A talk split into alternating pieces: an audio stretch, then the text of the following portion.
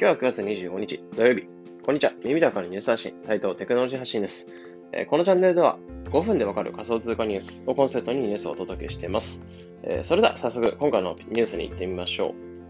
お金が飛び交う。Twitter 投げ銭を世界的に開始へ。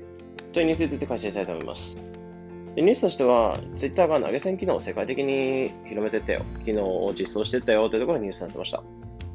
投げ銭機能、えー、サービスの名前としては、Chips というサービス名になってます。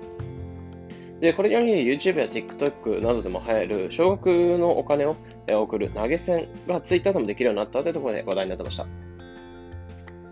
で、世界的に広めるあたり、新しくビットコインでの支払いっていうのも導入していくって形になってますね。で、使い方として話していくと、ユーザーはプロファンにベンモやキャッシュアップなどの送金アプリに誘導するボタンっていうのを設置することができるんですよね。そこのアドレスだったりとか、そちらでの、えー、送金機能だったりとか、そこのリンクに紐付けるって感じですね。で、お金お金を送りたいユーザーっていうのは、そのボタンから外部サービスに飛んで、え送金手続きをしていくって形になってますね。でちなみにこの際に、えー、Twitter からの手数料っていうのはないので、えー、その投げした投げ銭したお金っていうのは、そのクリエイター、送る人に対して100%入るって感じですね。で、日本円でのサービスっていうのは一部サービスに対応していて、えー、一部になってしまうので、えー、日本語のサービスっていうのは、えー、減ってしまうかなと思うんですけど、英語圏向けのアプリでもクレジットカードを紐付けて決済することで、えーまあ、日本円であっても送ることができるって感じになってますね。でまた、米国の一部と、えー、エルサルバトル、まあ、以前法定通貨、ビットコインを法定通貨にした国とかでは、え、ストライクという送金アプリでのビットコインでのやり取りっていうのもできるようになってます。で、この実装にあたり使えるのは18歳以上の iOS ユーザーってところで限定されて限定されてます。なんですけど、今後 Android ユーザーも使えるようにしていくっていう形の狙いだそうですね。でこのニュースを受けて思うのは、まあ、Twitter っていうのは以前にもスーパーフォローっていう、えー、Twitter のフォロワーが、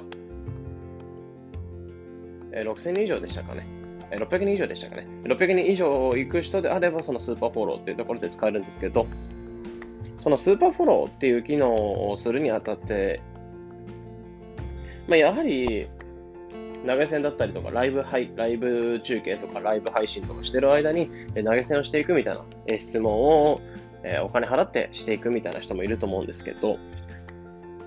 そこの投げ銭をしていく上で、この投げ銭、えー、投げ銭していく上で、このチップスっていう機能はより使えてくるのかなってところを思ってますね。